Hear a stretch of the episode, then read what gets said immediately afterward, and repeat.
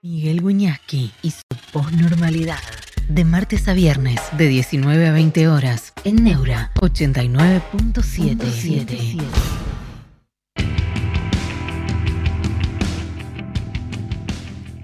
Buenas tardes, buenas noches, bienvenidos a la posnormalidad. Qué carita tengo hoy, qué caripela, pero bueno, es el laburo, ¿qué vamos a hacer? ¿Cómo están? Gracias, Sinfónico 86, Spectrum, hello, dice Elizabeth. Buenas tardes, como siempre, Luciana González, Gonzalo Salaverri. Saludos cordiales y un, cordiales y un deseo de ánimo para todos. Y sí, yo coincido con eso. Ánimo, ¿eh? Ánimo que todo cambia. Buenas tardes, profe, en el streaming. Noefal Moro 21. Buenas tardes, ¿eh?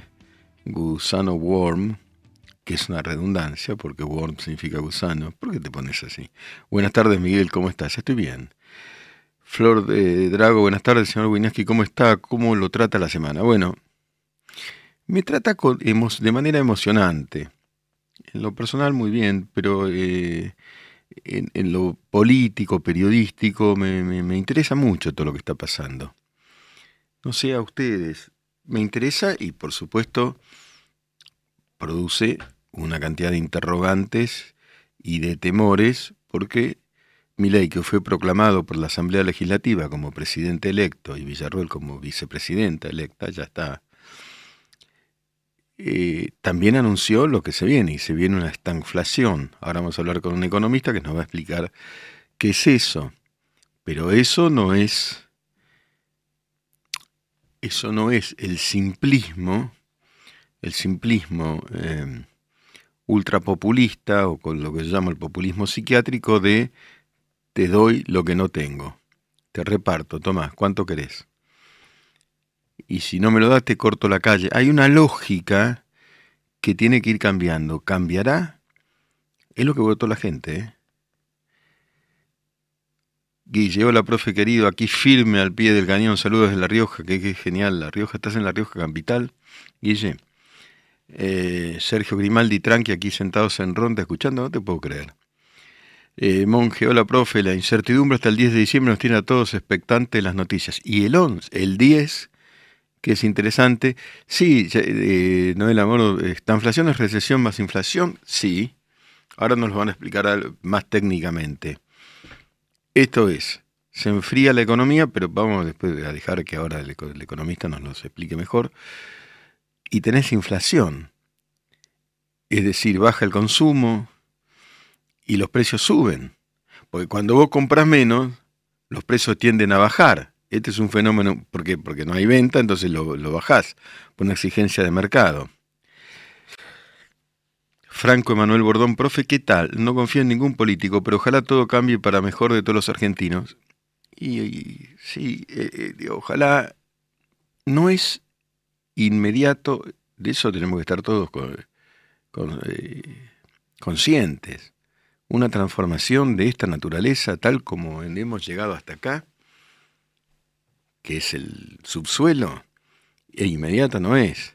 Por supuesto hay gente que ya dice que mi ley es el culpable, todavía no asumió, le echan la culpa. Eh, me contaban ayer de un amigo en un en un distrito del conurbano, en, una intendencia, el intendente decía que no hay medallas para los egresados de las escuelas primarias por culpa de mi ley. Pero ¿cómo no de mi ley? ¿Vos qué hiciste con la plata que te llegaba? Que a la provincia llegaba mucho. No. Otra, cosa de la que yo quería conversar. Eh, Alguien dijo ayer, y dijo bien, todavía no se pensó el fenómeno Milei. Hay muy poco artículo, hay mucho de coyuntura. Ayrton Alejandro Randazo Ritondo, no, es la pregunta. La pregunta. Creo que en el programa anterior de Fanta se, estuvieron eh, pensando al respecto, ¿no? Cada uno ofrece cosas distintas y tiene animadversiones diferentes. Yo lo vi hoy a Ritondo muy cercano a Milei, abrazándolo, pero bueno, veremos, ¿no? Muchas gracias a todos los que dicen buenas tardes. Yo lo que digo es lo siguiente, ¿a qué se debe el fenómeno este de que tengamos de pronto, como dijo Axel Kaiser, chileno, que interpretó bien lo que sucedió. Esto que sucedió como si va un cristiano loco, dijo él, cito, a Arabia Saudita, donde hay una ortodoxia islámica unánime, se presenta a elecciones y gana. Rompe todo. Rompe todo en el buen sentido, ¿no es cierto? Entonces,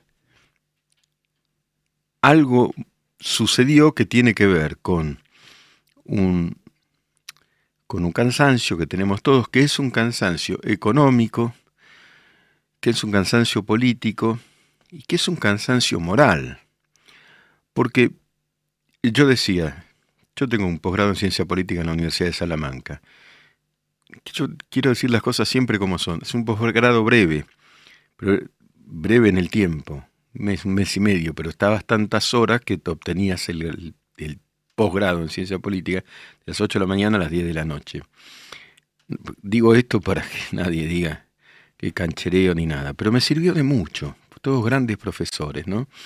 Y yo decía, voy a Salamanca, a la Universidad de Salamanca, y, eh, y tiro los libros, porque yo, en, cuando estudié ciencia política, no lo estudié solo ahí, ¿eh? yo estudié filosofía también, en fin, no importa eso. Los libros lo que dicen es nadie con una inflación del 140 gana. Y acá parecía que ganaba. Bueno, y nadie que diga voy a ajustar gana. Y ganó. Los tiro o no los tiro los libros. Pero vamos a ver qué es esta inflación. Por eso vamos a hablar con alguien que sabe. Con Ricardo Delgado, que es economista y es presidente de Analítica Consultora. Ricardo, si estás en contacto con nosotros, muchas gracias. ¿Nos podés explicar qué es esto, esta inflación? ¿Qué tal, Miguel? Buenas tardes. Buenas eh, tardes. bueno, eh, eh, a ver, la, la inflación es simplemente estancamiento con inflación. O sea, estancamiento de la actividad económica, una actividad que no crece, y inflación. Lo que me parece que mi ley, acá sí diría una, que, digamos, por, primera vez tenemos un, candidato presidencial que dijo lo que en campaña exactamente lo mismo que, que planteó en, sus primeros pasos en esa transición y que probablemente vaya a hacer. Eh, lo que mi ley sí no dijo es que este estancamiento en realidad es, recesión, es caída, no estancamiento de ah. actividad económica. Sí, es lo que es lo que ya estamos viendo en los, en los indicadores de actividad económica actuales, no los de mi ley, los de este gobierno, que se va, y que probablemente se profundice en la primera parte de, de la gestión mi ley, básicamente por el hecho simple de que no hay dólares para todos y todas en esta economía. Ahora, eh, Ricardo, ¿vos pensás que hay alguna manera en un lapso, en un mediano plazo de un año para que estas cosas empiecen a mejorar? Porque el se ve el panorama, ¿no? un poco... difícil. difícil, difícil. ¿Cómo lo ves? Yo, te diría, Miguel, que sí. Te diría que la Argentina tiene, tiene enorme potencial en todos los, eh, una, enorme cantidad de, de, recursos eh, que el mundo demanda, este, el agro, el, sector de gas y petróleo, la minería, la economía del conocimiento. Yo te diría que a partir de mediados del año que viene vamos a tener una mejor cosecha de soja, esperemos que así sea, todo indica que así va a ser. Eh, vamos a tener eh, los resultados de una obra importante. Creo que lo único importante que hizo el gobierno que se va, que es el gasoducto sí. Néstor Kirchner, que va a permitir dejar de, por lo menos, dejar de importar y quizá empezar a exportar y vamos a ahorrar ahí entre 4 y 5 mil millones de dólares que este año hubo que pagar por importaciones de gas. Eh, está la minería, está la economía del conocimiento. El año que viene vamos a tener 30, 35 mil millones que no tuvimos este año. Bueno, si las cosas hasta ahí se hacen bien, se plantean con lógica, con racionalidad, con una buena comunicación, con este con, con una buena secuencia de política económica. Me, parece que la Argentina tiene chances de empezar a partir de ese momento a bajar la inflación de manera gradual y empezar en un 2025 en una condición distinta, por lo menos. Un 2024 que va a ser difícil y que sobre todo en esta primera parte va a ser muy difícil. Cuando vos decís caída de la economía. ¿Qué, literalmente, para, para que el, tipo de la calle, ¿qué es eso? Bueno, menor menor ingreso de los que de lo que tenemos hoy, Más inflación implica menos posibilidad de consumir, básicamente. Eh, como no hay dólares, las, las industrias van a poder producir menos, porque vos sabés que el 90% aproximadamente de los bienes que se producen en Argentina tienen algún componente importado, una materia prima, un insumo o una parte, eh, una pieza que viene de afuera. Y si no hay dólares, esa pieza no se puede traer, el insumo no se puede pagar y en consecuencia no se puede producir. Entonces, y es muy interesante esto, ¿no? todas las cosas con las cuales nosotros cotidianamente nos movemos y que están producidas en Argentina, las de afuera obviamente también, pero las que están producidas en Argentina tienen importaciones adentro. Por eso el gobierno trató de evitar la recesión todo lo que pudo, por eso inventó la FIRA, por eso le dijo a los importadores, financiate, yo te doy, yo te doy la autorización, trae las importaciones, pero las, las tenés que pagar a 180 días. Bueno, todo eso se va a cortar porque ya no hay más crédito. ¿eh? Correcto. entonces ahí hay un punto que por eso va a caer la actividad económica. Ahora se van a ir liberando trabas también, ¿no? Esto de sí, claro. ¿Y eso tiene un efecto que tampoco es inmediato o es más o menos rápido para mover un poco? No, yo creo que se van a liberar rápido, lo que sucede es que no va a haber dólares. Eh, claro, no hay dólares, claro. Vas a tener que ir a buscar los dólares a, a, los, a los mercados financieros a un dólar más alto, claramente. ¿Y, se puede prever alguna cifra de inflación, digamos, para diciembre, enero? ¿Cómo, ves eso? Yo veo difícil que sea que, que sea inferior al 12-15%. Todo te diría, es muy, muy te diría, es muy difícil porque no sabemos qué va a hacer, por ejemplo, Milei con el dólar. Va a devaluar, cuánto va a devaluar en diciembre, lo va a hacer o no. Eh, se habla de que se va a mantener el desdoblamiento este, en diciembre, pero probablemente con un dólar de importación más alto, al, llevándolo al dólar que hoy tienen las exportaciones, este, que vos sabés hoy es 50% oficial, 50% financiero, contado con liqui, eso tiene un dólar de 650 mm. pesos aproximadamente, bueno, diciendo que las importaciones van a ir a ese nivel, a ese mecanismo. Pero bueno, todo dependerá de, la decisión para definir finalmente cuál va a ser la tasa de inflación de diciembre. Ricardo, te agradezco mucho la deferencia y la claridad también. Vamos a volver a hablar, si te parece, cuando, cuando cambien las cosas. ¿eh? Con todo gusto, Miguel. Un gran abrazo. Un gran abrazo. Muchas gracias. Postnormalidad. Un espacio abierto para pensar en libertad.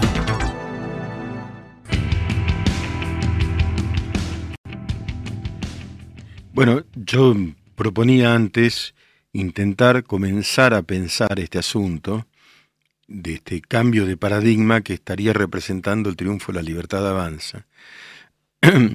Como toda exigencia de pensamiento es complejo. Con el espejo retrospectivo, por supuesto, había algunos indicadores. Uno, esto yo lo decía en el aire, que me llamaba la atención, pero no te permitía predecir claramente lo que iba a ocurrir, desde luego, era que había entusiasmo en derredor de mi ley. Eso yo hace mucho tiempo no lo veía en la política argentina. ¿Saben en derredor de quién lo vi? De Cristina Fernández. Yo, Cristina Fernández, tengo la visión más crítica que ustedes puedan imaginar, pero generó, generaba entusiasmo, era una líder carismática. Ese entusiasmo se desplaza a mi ley que en sus travesías inclusive al conurbano, despertaba entusiasmo. El entusiasmo no necesariamente es un predictor de que las cosas van a ir para mejor. ¿eh? A veces hay entusiasmos que, que son nefastos. No parecería ser el caso porque en general no eran entusiasmos agresivos. El otro elemento para pensar que algo estaba cambiando es que en las redes, algunos de los influencers que entrevistamos acá, había un fenómeno muy notable, ¿no? Muy notable. Vos entrevistás a uno de estos chicos que, que bueno, que hablan otro lenguaje y que hablaban de políticas de otro lenguaje, como ayer entrevistamos a Iñaki Gutiérrez, o en su momento a, a Tipito Enojado, a diversas personas, y había una audiencia masiva. Esto algo significa. Es decir, como que hay otro público y como que este punto quiere levantar. Eh, la política en las calles, o sea, la movilización masiva como la que hubo ayer en Buenos Aires, ¿cuánto resolvió los problemas de la gente? ¿Cuánto resolvió los problemas de la gente? ¿No? Che, no sé, había un vivo de Fanta que se bajó, dicen acá, no sé a qué se, se refieren, acá los muchachos están laburando en eso. Eh,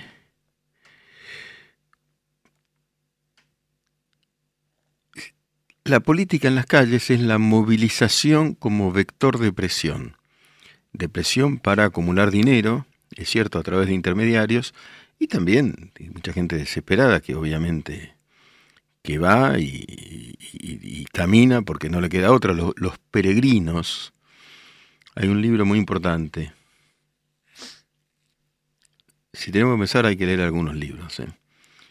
Eh, se llama En pos del milenio de Norman Cohn, sobre el milenio que cambió todo un paradigma, sobre el año 1000 después de Cristo, empezaron a surgir y a propagarse sectas milenaristas, así se llamaban, ambulantes, caminantes, peregrinantes por Europa, que eran gentes desesperadas que caminaban, no que acudían a las iglesias que centralizaban la riqueza, sino que caminaban devocionalmente, la mayor parte de los casos, y que hacían de la movilización un reclamo. Ahí viene, ¿no? En pos del milenio de Norman Cohn.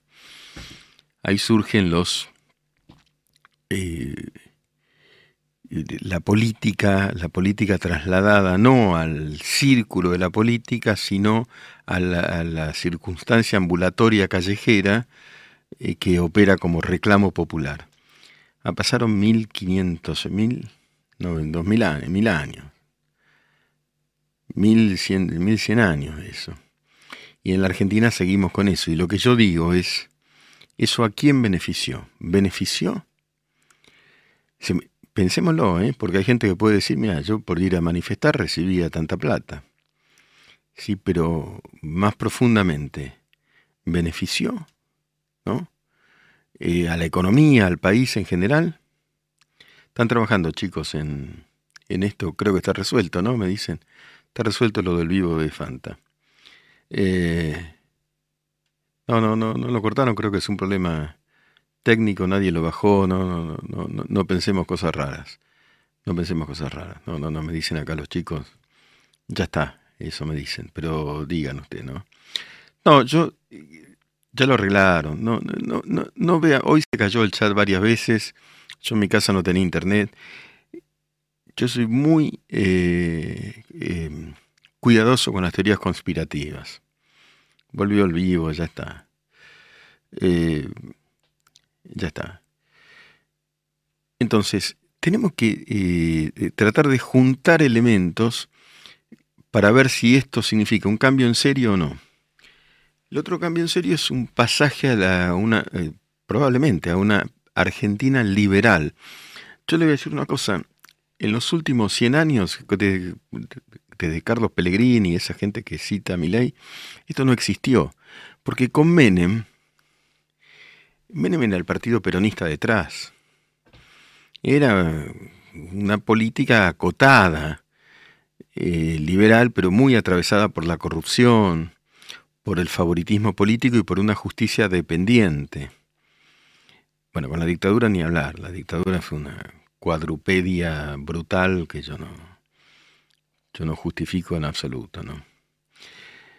Flor Drago, las ideas de libertad que predica ley fue felizmente recibida por un público de jóvenes que demuestran tener un profundo rechazo a los límites y las ataduras. Eh, la política eh, de la libertad eh, creo que empieza a incubarse, tratando de pensar con ustedes esto, durante la pandemia. Pues ¿qué faltó durante la pandemia? Al margen de que sobró muerte y sobró muerte por mala praxis y por privilegios y porque el presidente te hacía una fiesta de cumpleaños y te tenía todo el mundo enlazado y porque se vacunaban. Todo eso es terrorífico, se vacunaban antes, se privilegiaban. Significó un deseo de libertad profundo. Ahora, ahora, faltó la libertad, claro. Ahora te respondo Sinfónica 86 Spectrum. Eh, el deseo de libertad profundo, por el momento es un grito. Del grito al hecho hay un camino que hacer, ¿eh? Porque es, un, es una tarea. es una tarea muy fuerte de cada uno, asumir la libertad. Es eso de... Pues, la libertad e, es más bien un, un, esfuerzo, una exigencia y a veces una sobreexigencia. No, no es raro, muchachos, no es raro, es un problema técnico. No, lo de Fantino se bajó, pero se arregló, todo el mundo me está diciendo eso. otra cosa que hay que cambiar es la idea conspirativa permanente. Puede ocurrir. ¿Qué, ¿Por qué lo van a censurar? ¿Por qué lo van a censurar? Después le preguntamos a Fanti. A mí me gusta Rorty para pensar. Muchas gracias, Xerox. 81, Richard Rorty, claro, es uno de los pensadores de la libertad. Pero él piensa que debe haber un piso. Que tiene que haber, sí, sin techo, una sociedad sin techo, meritocrática, pero con un piso. ¿no? Brian Alexi Fabricatore, ¿habrá que quitarle el derecho del voto a los presos? Sería muy polémico, yo creo que sí. Si no tenés condena firme, no, te mantenés tus derechos. No podés estar en la calle. Justamente, todavía es increíble, pero es creíble, incluso yo creo que es democrático, mira. Eh, tienen el derecho a, elegir. Si tienen condena firme es otra cosa, ¿eh? Condena firme cuando ya está, cuando el tipo no está procesado. Bueno, un abrazo maestro venezolano en USA, en USA. Gracias Alexander Contreras. Bueno, Venezuela ha sufrido de lo que aparentemente nosotros podríamos salvarnos. Ojo, podríamos haber llegado a eso.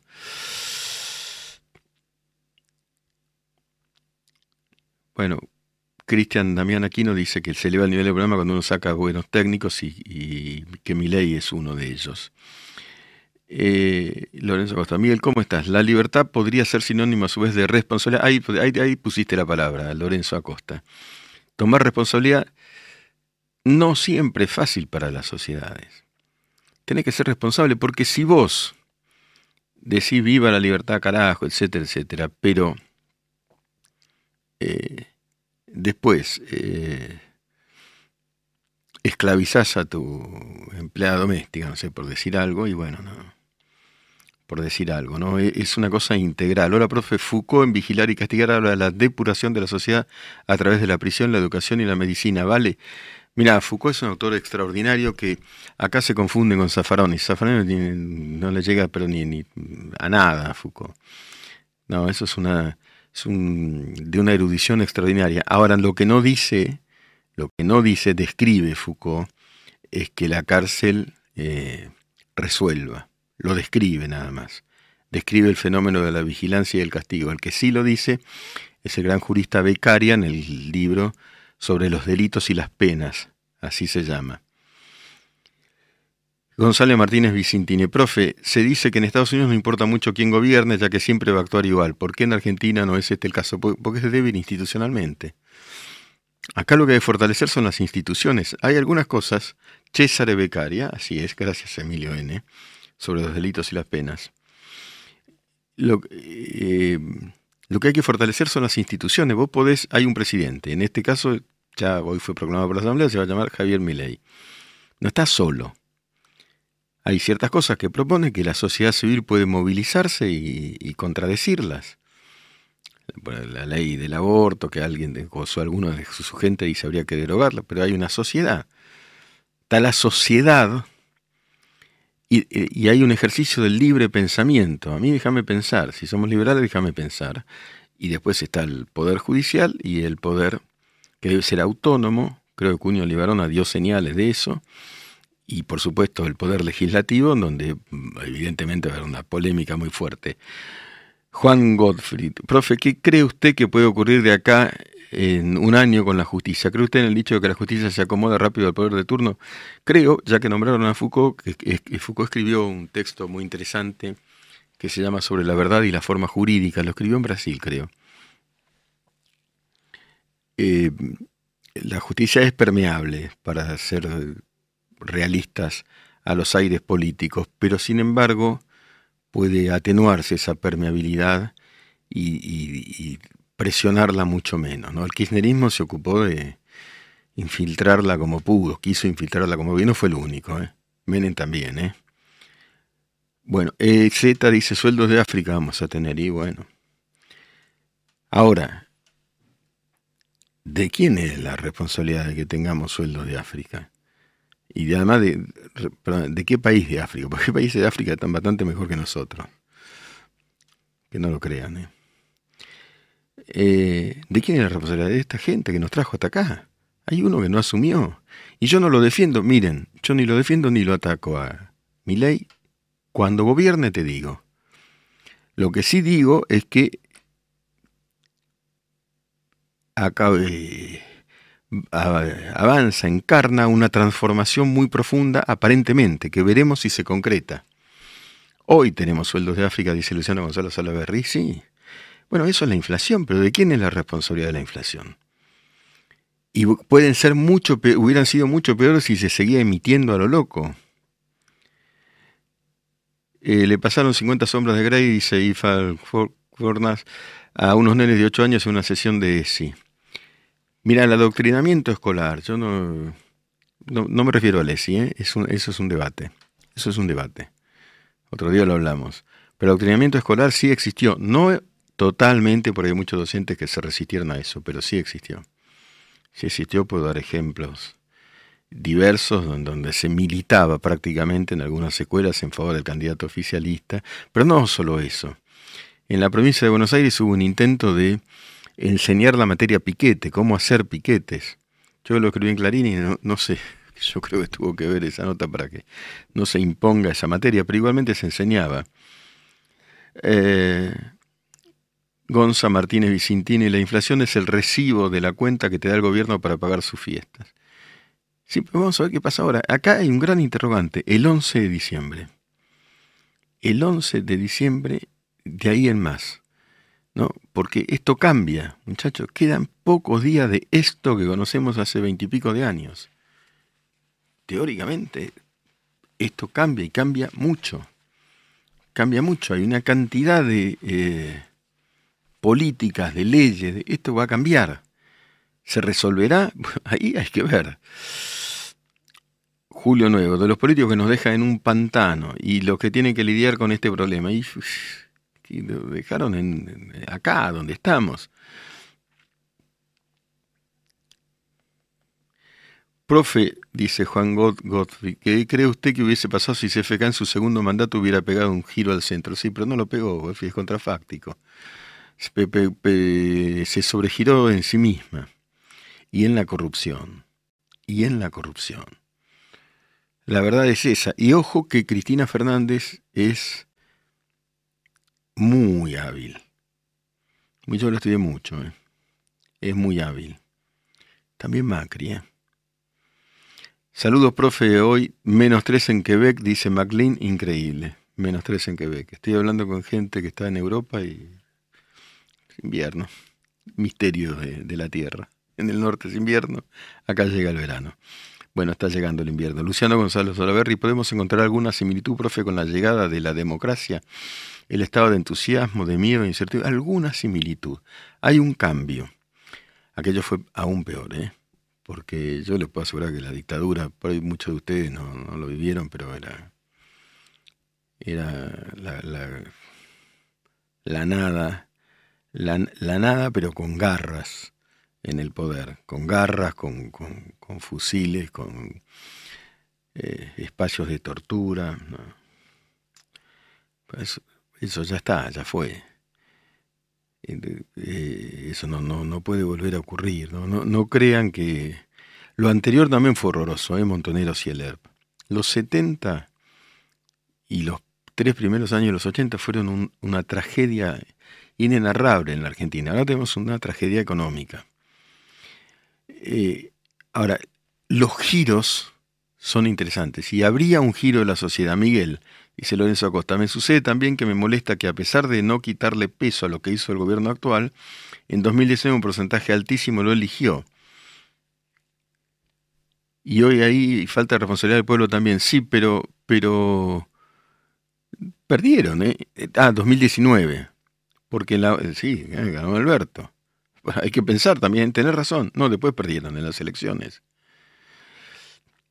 Eh, necesitamos eh, muchachos que pongan like. No, nos hace bien, le hace bien a Neura, hace bien a este espacio de libertad. yo quiero, dice uno, hable de lo que le gusta. Estoy, no, pero estoy hablando de eso, ¿no? De, de, qué sucedió y por qué giró la sociedad, de qué se cansó la sociedad, por qué ocurren los giros. A veces los giros explican las revoluciones, son distintos tipos de giros. La revolución, el término viene de la astronomía. La astronomía lo que, lo que eh, enseña y se traslada a la ciencia política es que la Tierra gira 365 días del año para llegar al mismo lugar. Hiciste una gran revolución y llegaste al mismo lugar, a otro tipo de dictadura. ¿No?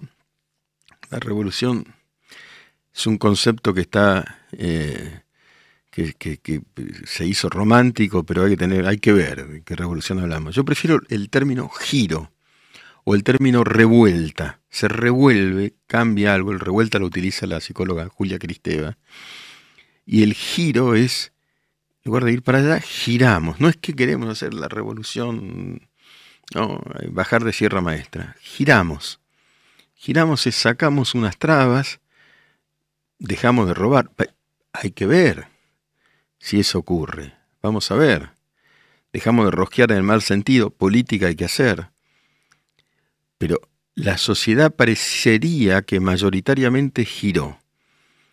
Ahora, ese giro tiene, cuando vos girás, se puede estudiar desde la dinámica o desde la aerodinámica. Cuando vos girás, tenés algo que, que te, que, te mueve a seguir en la misma dirección, pero vos girás. Bueno, hay partidos retardatarios de ultraizquierda que ayer coparon las calles de Buenos Aires. Y uno de y Beliboni, que yo siempre he tenido buen diálogo con él, pero dijo yo quiero que le vaya mal al gobierno de Milei. Y lo volvió a decir. Y, pero, y, y, qué hacemos? Salís a la calle, se siguen dando subsidios, volvés a salir a la calle, se corta el libre tránsito y qué haces? Lo digo respetuosamente en un punto. Entonces es que estás eh, poniendo una contrafuerza frente al giro, que es lo que eligió la mayoría, porque vos sacaste un 2%, un 1%, pero una minoría puede generar eh, frenos. Eh frenos muy fuertes, hacerte retroceder. Una minoría activa. Bueno, muchas gracias, Dari Banfield. Sí, los likes no, nos vienen muy bien. A ver, Ezequiel Haupt. Eh, buenas tardes, profesor. Eh, soy profesor universitario e investigador. ¿Cree que los principales ajustes que se hagan serán en estas áreas como casi siempre se hacen? Mira, que hay que ajustar, hay que ajustar en determinadas áreas claramente. Hay sueldos en el Estado.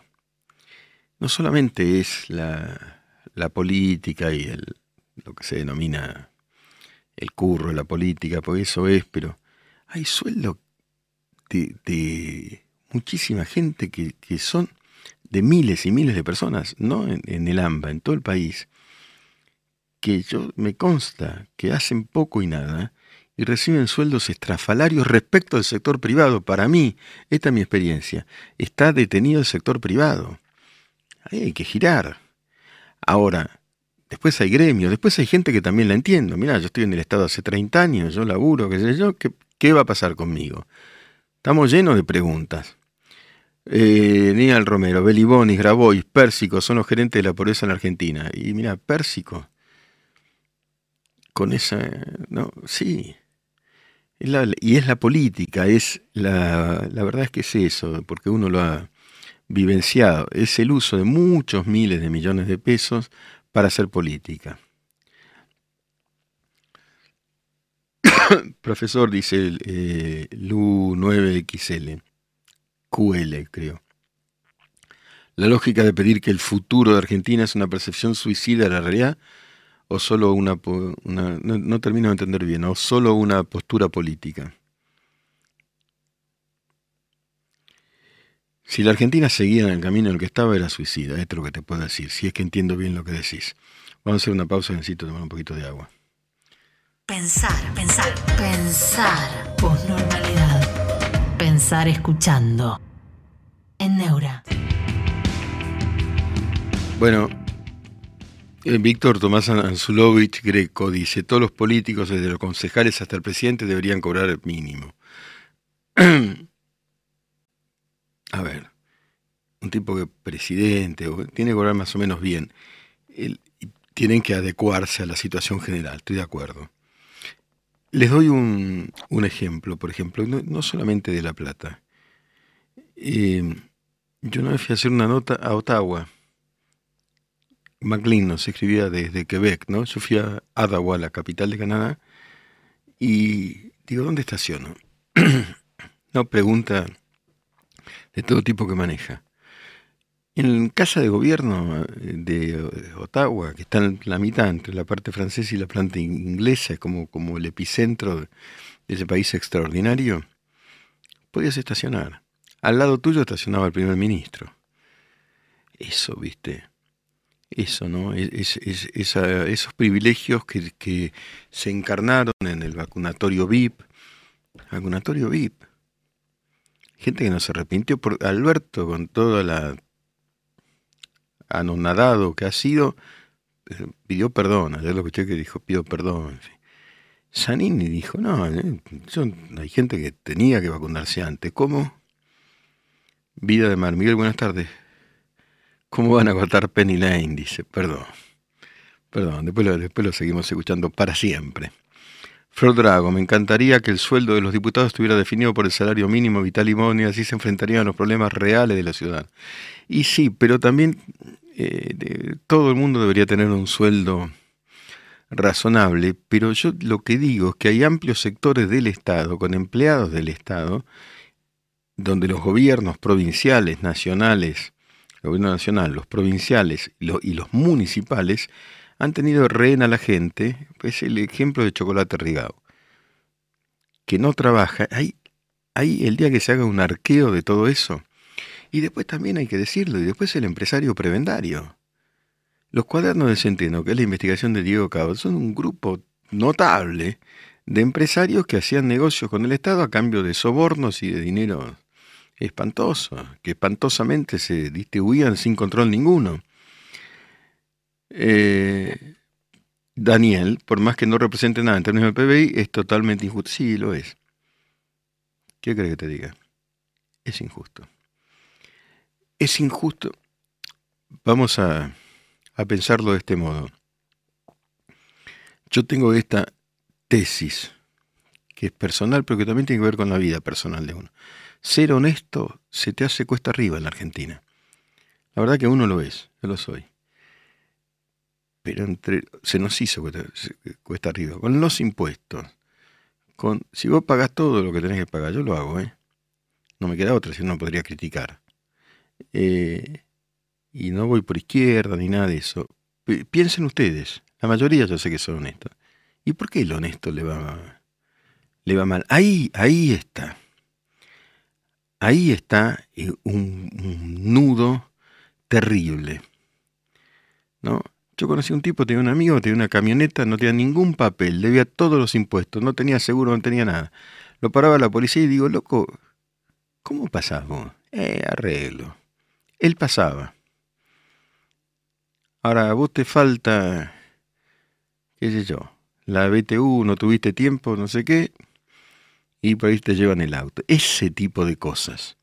Que está bien, hay que cumplir la ley en todos los niveles, ¿no es cierto? Llenos de privilegios que dan los contactos y el poder. Macri idem, dice Juan Diego Terán. Bueno, no, no es que cambió la Argentina del 15 al 19. Yo creo que cambió algo.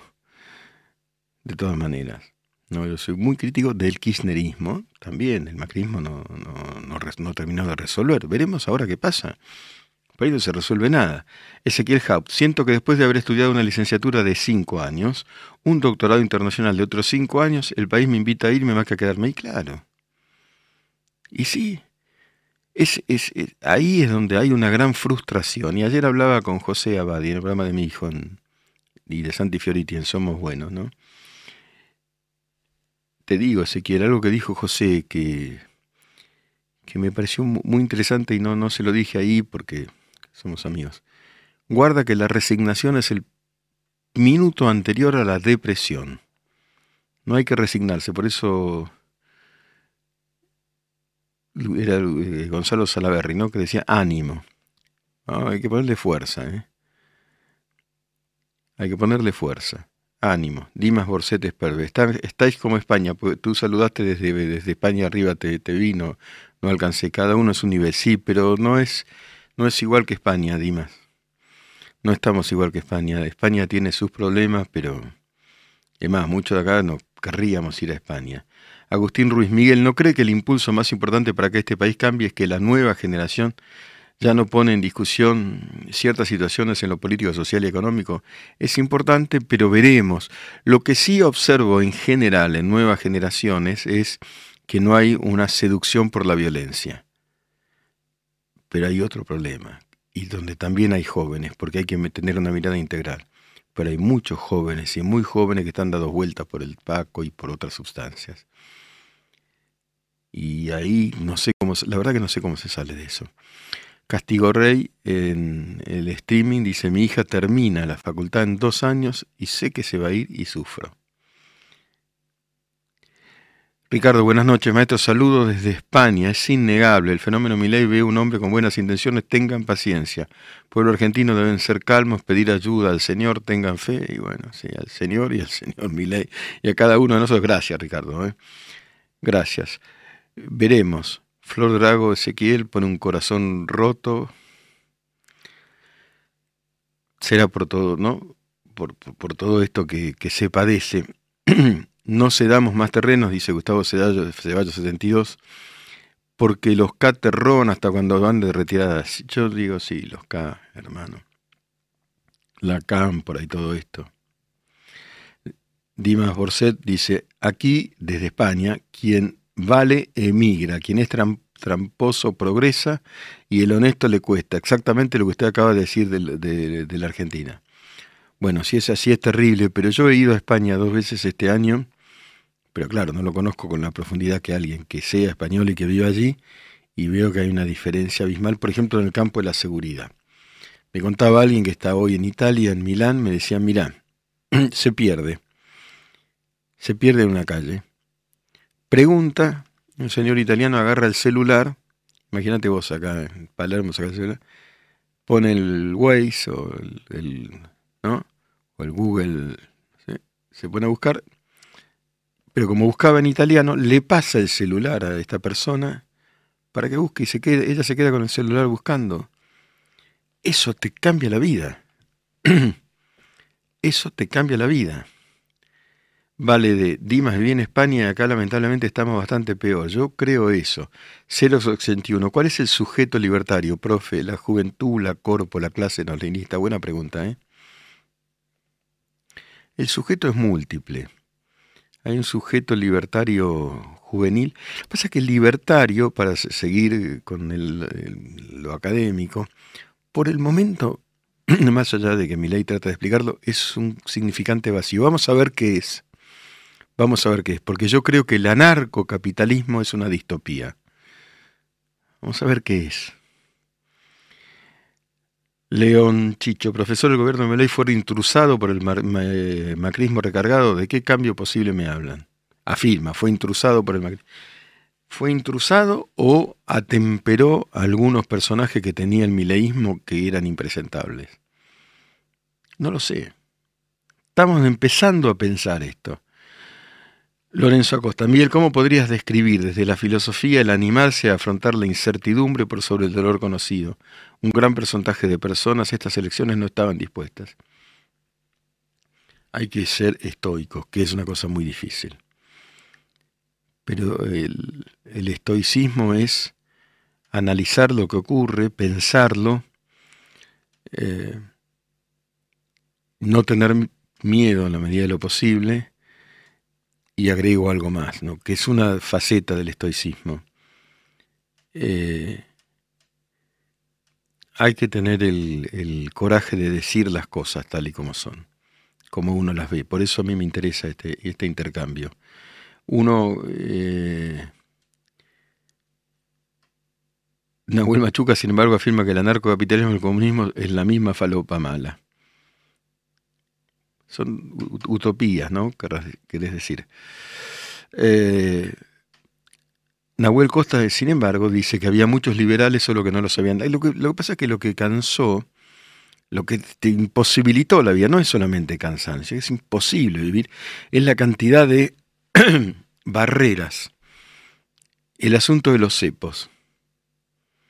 No, el estoicismo, Ricardo, me pegó hace mucho. Yo estudié, yo, me interesa, no soy un, un experto en el estoicismo, ¿no? pero, pero los filósofos estoicos, guarda que uno de ellos, Séneca, se suicidó, ¿eh? nada de simple, nada de simple en la filosofía.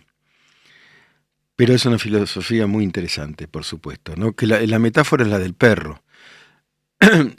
si el perro va atado al carro, esa es la metáfora de los estoicos, y se resiste, digo, Beliboni, no digo que son su eh, Grabois, se, se resiste, el carro avanza y lo, lo hiere. Lo... En cambio, si camina, se inserta de alguna manera en el fenómeno. Esto no significa subordinarse, significa eh, observar qué pasa y de alguna manera adecuarse y en toda y de algún modo criticar si hay que criticar, pero no eh, impedir. Diógenes es un personaje, hay dos Diógenes, ¿eh? Pero yo sí entiendo que vos te referís al que le dijo a Alejandro, Alejandro Magno, el hombre más poderoso de la tierra, se acercó a Diógenes, es una anécdota muy conocida. Diógenes vivía en un barril y Alejandro Magno había escuchado hablar de él y de su ingenio y le dijo, pídeme lo que quieras. Y Diógenes le dijo, que te corras del sol. El poder se lo encubría, es no querer el poder. Diógenes el mendigo es una historieta, claro, pero es el mendigo, sí. Eh, está Diógenes Laertes y Diógenes de Sinope. Sí, pero es, estamos hablando del que vivía en un barril. Y tenía un perro, por supuesto. Todo el asunto del perro viene de ahí. No, no, no, yo... Eh, es, un, es un personaje, digamos, con recorrido teórico menor, pero elocuencia simbólica mayor en la historia de la filosofía. Lorenzo Acosta, hay un riesgo con los sesgos. No sé si existían muchos libertarios. Creo que las personas somos y nos vamos asociando con cosas que sentimos, que nos representan, basadas en el momento en que estamos. Sí. Es así. En la medida en que nos adecuemos, ¿no? Sé que 22, ahora vamos a leer el poema, ¿eh? Eh, Manu, ¿me lograste imprimir? Ahí estamos. Llegó muerto, llego muerto del laburo, dice, sé que 22 todos los días, pero trato de ver al menos un, de ver al menos un rato. Usted, bueno, habla tan clarito, profesor, gracias por compartir en este espacio. Bueno, no, gracias. El tema de irse afuera es lo que sale un vuelo, es imposible oírse. Tiene razón, tiene razón. Yo evalué hace poco irme eh, pero yo viajaba mucho por el periodismo, pero, pero en lo personal es una casi una imposibilidad. Y sin embargo, la gente vuela, che.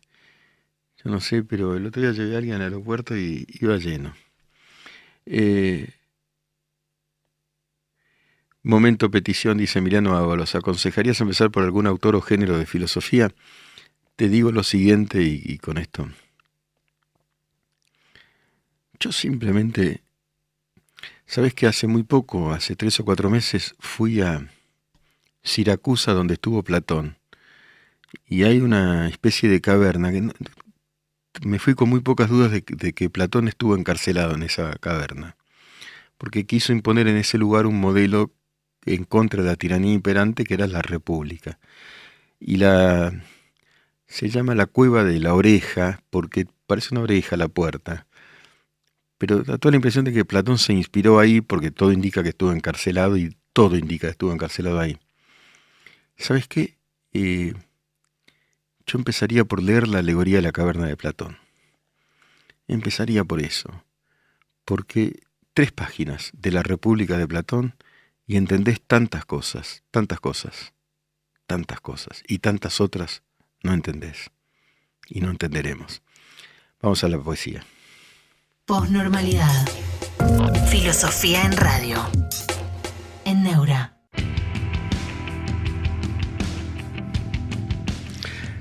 Antes de la poesía quiero leer un solo mensaje más.